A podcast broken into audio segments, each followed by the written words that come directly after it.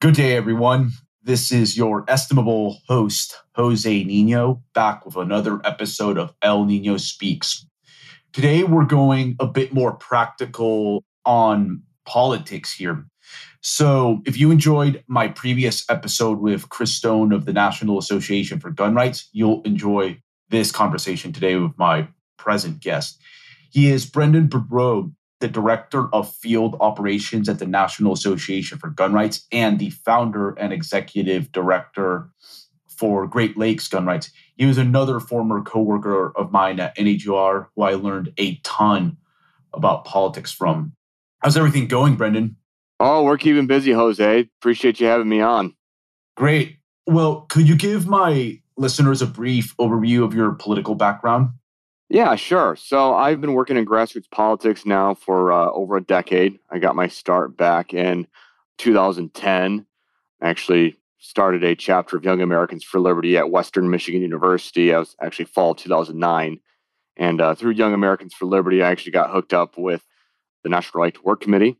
And I worked for the National Right to Work Committee for a couple years. Was in Indiana when Indiana passed right to work.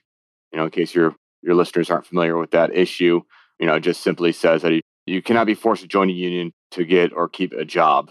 And uh, basically, you know, it's dealing with the freedom of association issue. After that, I went to work in the Ohio General Assembly for a year for State Representative Ron Hood, who's a close ally of the Liberty Movement. He's a solid guy, cares about limited government, gun rights, all the issues that we care about. And then in uh, 2014, I started with the National Association for Gun Rights, working in their their field operations department, and been doing that ever since.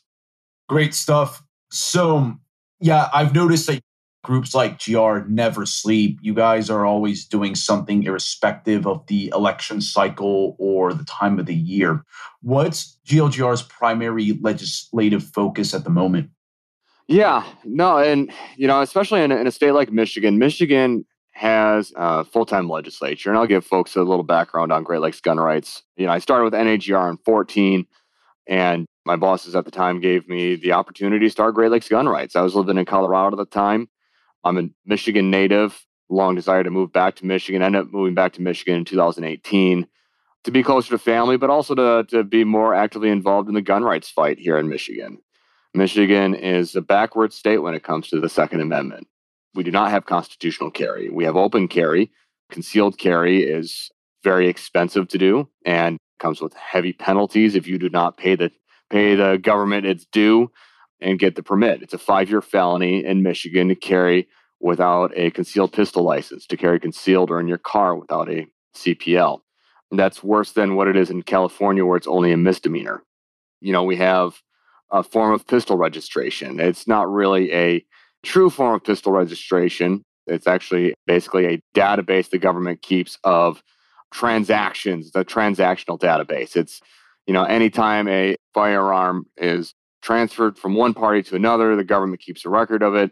But even in that, there are loopholes.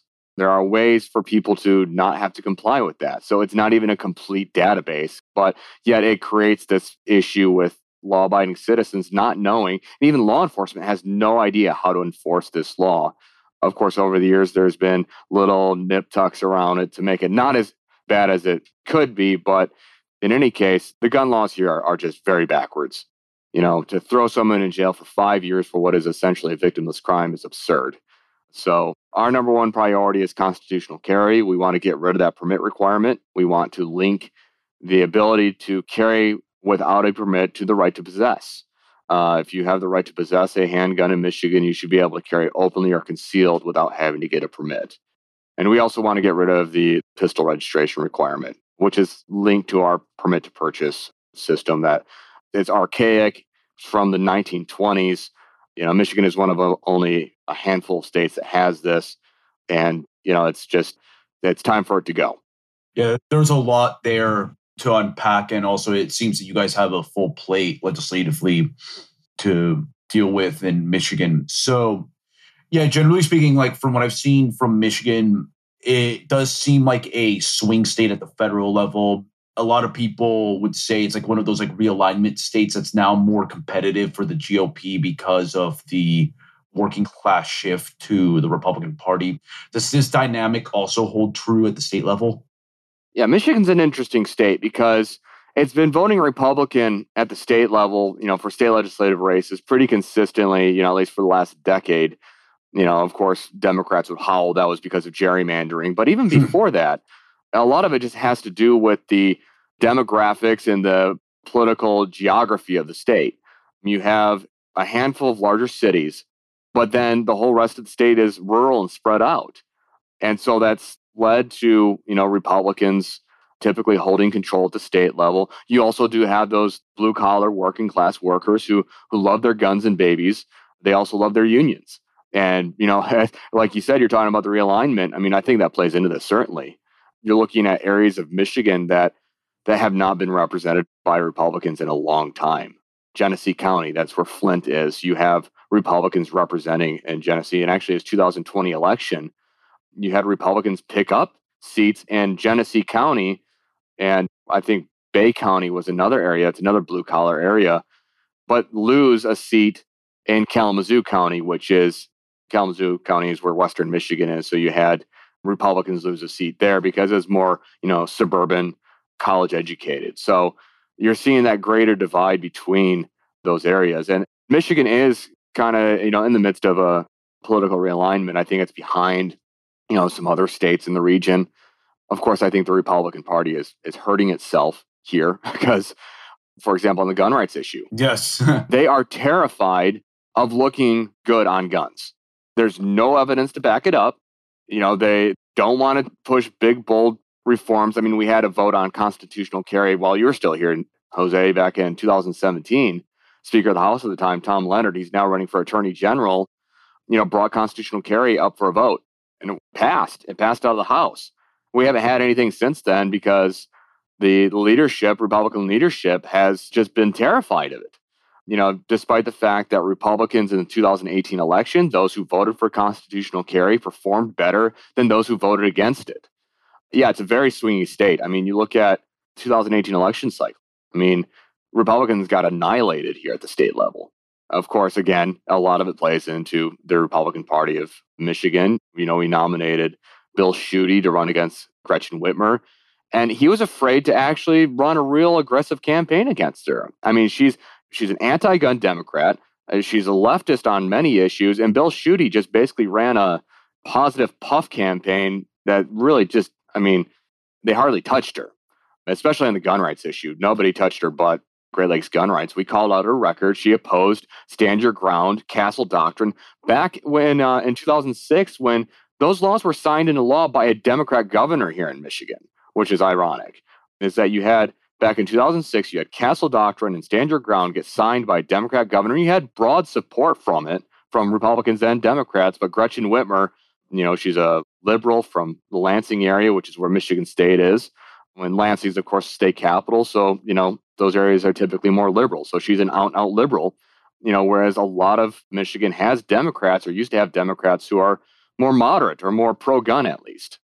Yeah, there's a theme here with regards to pushing for legislative projects such as constitutional carry. It's that these type of efforts are not walks in the park. A lot of work must be put into them and there's obviously going to be tons of opposition to these bills when they're introduced in a legislative chamber. What do you think are the biggest obstacles towards the passage of constitutional carry in Michigan?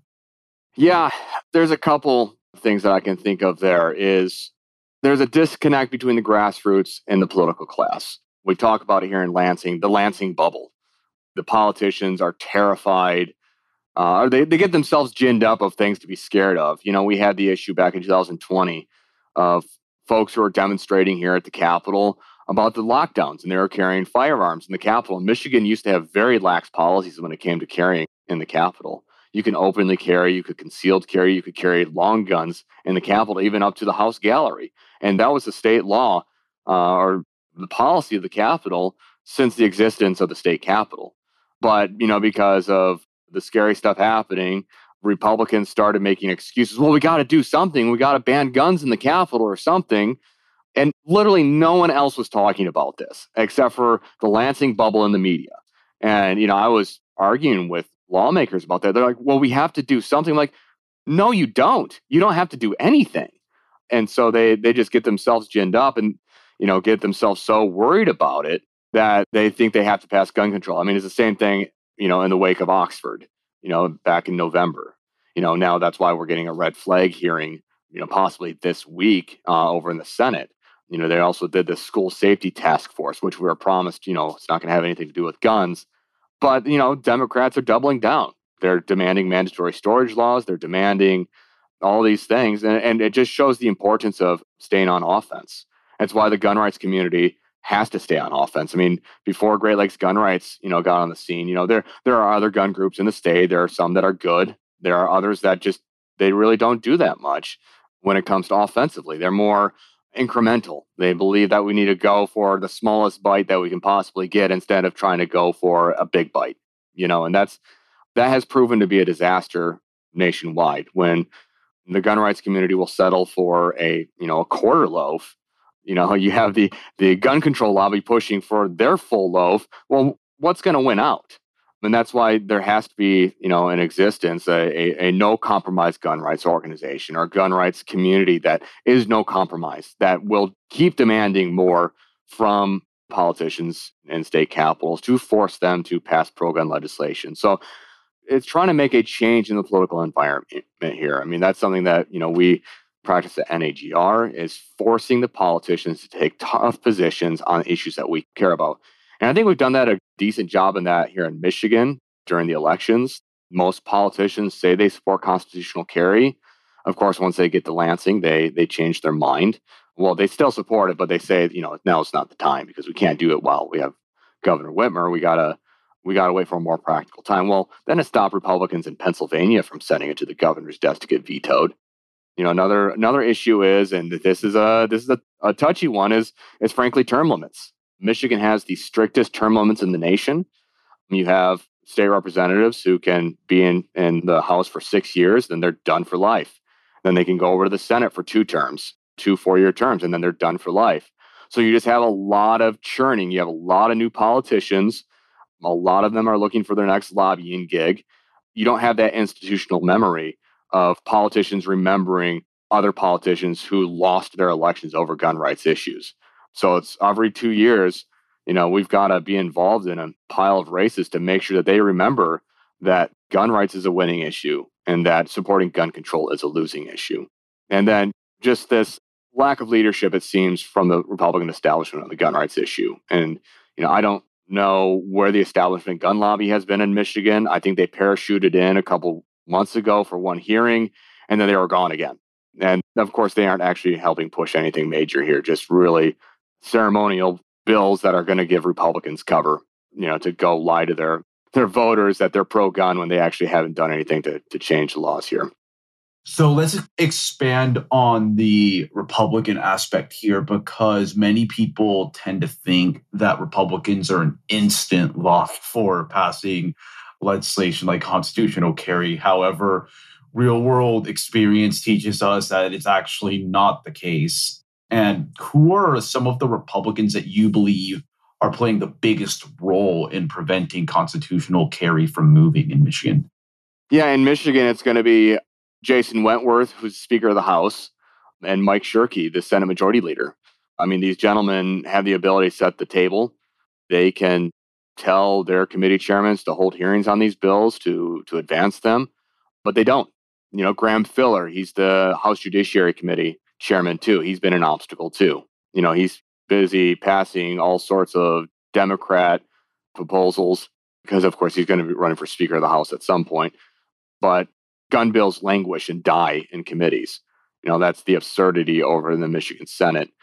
Senate Majority Leader made promises to Democrats two years ago and actually, I just learned that it was actually a direct exchange to buy Democrat votes on a different issue to give them this hearing on red flag.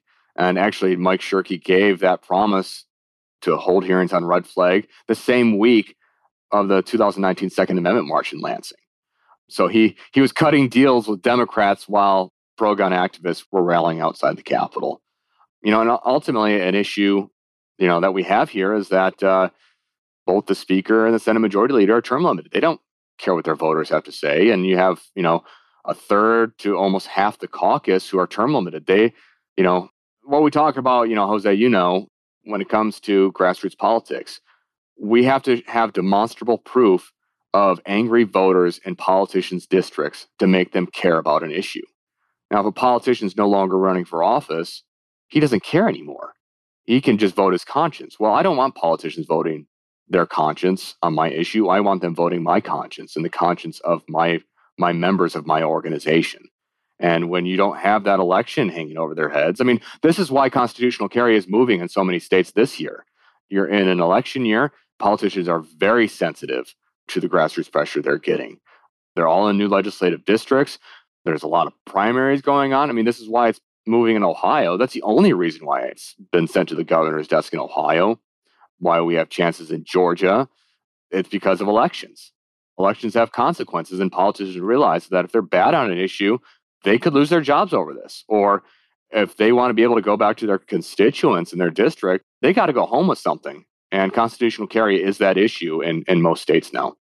I want to leave my listeners with some practical political advice in this episode. And I think what you talked about beforehand is really important information if you want to be effective in politics. Because in my time working with you, Brenden, I've picked up on many valuable political lessons. We could spend literally hours on end talking about them, but let's focus on one in particular that I think would be of great use to my audience. Why should anyone who is politically active avoid so called access based politics or lobbying for that matter? Yeah, that's a good one, José. You know, that's what makes the National Association for Gun Rights different from other gun rights organizations. You know, ultimately, access based lobbying is all about making relationships with politicians and greasing the skids through backroom deals and basically the relationship with the politicians is more important than the policy. You know, it's about getting as much as you can without making the politicians angry. I think that's what I've learned the most over the last few years here is what ultimately limits the effectiveness of the access based model is that it only goes so far as you cannot not harming the relationship with the politicians versus the no compromise grassroots confrontational model yes, we have to have relationships with politicians. We can't file our own bills, but we have to find politicians who are, you know, hardcore on our issue, who care about the tactics and want to see the policy win, and they're okay with taking some losses. You know, we're okay with our bill failing the first time around. I mean, we'd rather it pass, but getting a roll call vote on it ultimately gives us the opportunity to go hold politicians accountable in the next election cycle. And the key is is that we are the representatives from the grassroots to the politicians. We make it clear to them that we expect you to hold up your promises that you made in the campaign, and we expect you to do what your constituents are asking you to do. And if you don't, you will be replaced. If there is not a fear, a political fear in the political establishment of you, you are not going to be respected. In order for you to be politically respected, you must be politically feared. And the only way you can do that is by not taking compromises, is by making it clear that we want the whole loaf and nothing less. And don't go away until you give them that. And you know what? The political left does this. Political left is much more effective at this. And that's where there needs to be more groups and more activists on the right who are okay with not getting everything in the first year. Politics is a long game. It's not a short game, it's a long game. And that means sometimes it takes 10 years, 20 years to pass good policy. But it's worth it because over that time, the political environment is changing and the politicians are learning lessons that they are expected to be good on these issues or they're going to pay the political cost. So it's not taking those compromises that the access model comes with. Because ultimately, the, the issue there is that as little pieces are nibbled off, it makes it harder to fight for the bigger things. I mean, we're experiencing this in, in Indiana right now as we're trying to pass constitutional carry. For years, we started pushing constitutional carry back in 2015. And what they did is they cut the permit fee. Well, then they made one permit free. Then they made all the permits free. And then they are trying to change it to just be a provisional permit. And I think we're going to finally get constitutional carry. But the fact of the matter is that it was already pretty easy to get a permit in Indiana. So all these compromises took wind out of our sails. It's not that, you know, lowering the permit fees in and of itself is a, is a bad thing. But the problem is, is that they have super majorities in Indiana and a Republican governor. There's no excuse for them not to pass constitutional carry. Many such cases of like Republican super majorities. Yeah. So, you know, when when the establishment lobby comes in, access based, they don't want to mess up their good relationships with the politicians. They go to the politicians and say, What do you want to pass? Instead of going to them saying, This is what you're passing. And that's what grassroots activists have to do. They have to say, Pass my bill. This is what I want. I'm not taking anything less. And it's amazing. I mean, I've started at NAGR in 2014. There were only four constitutional carry states. We're at 21.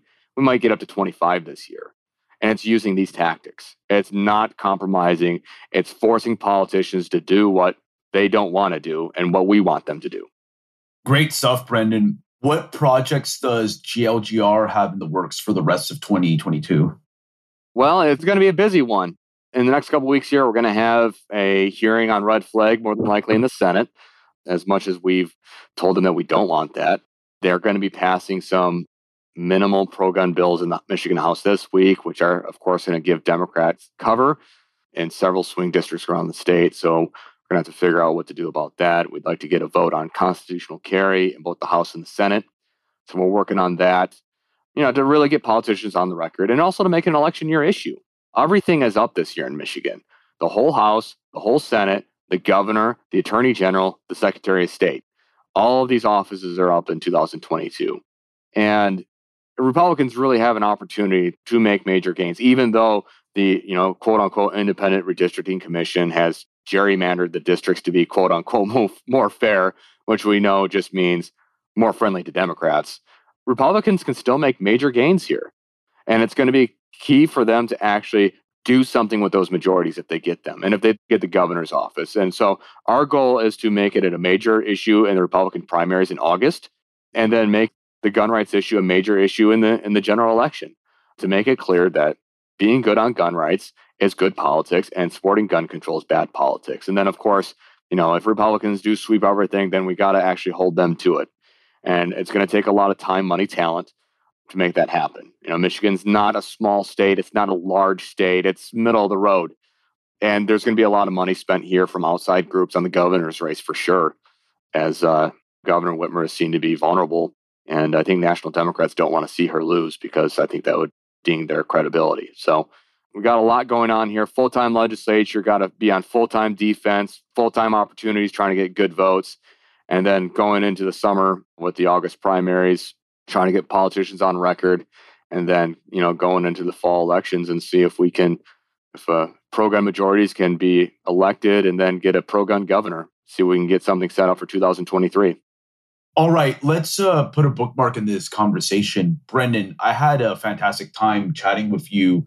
I'm pumped to see what NAGR and GLGR will be doing in the next few months. Where can my audience keep up with GLGR's latest projects? Sure. Check us out at greatlakesgunrights.org. We keep that website pretty well up to date. You can also get on our email list by visiting that website. We're also active on, on Facebook as well.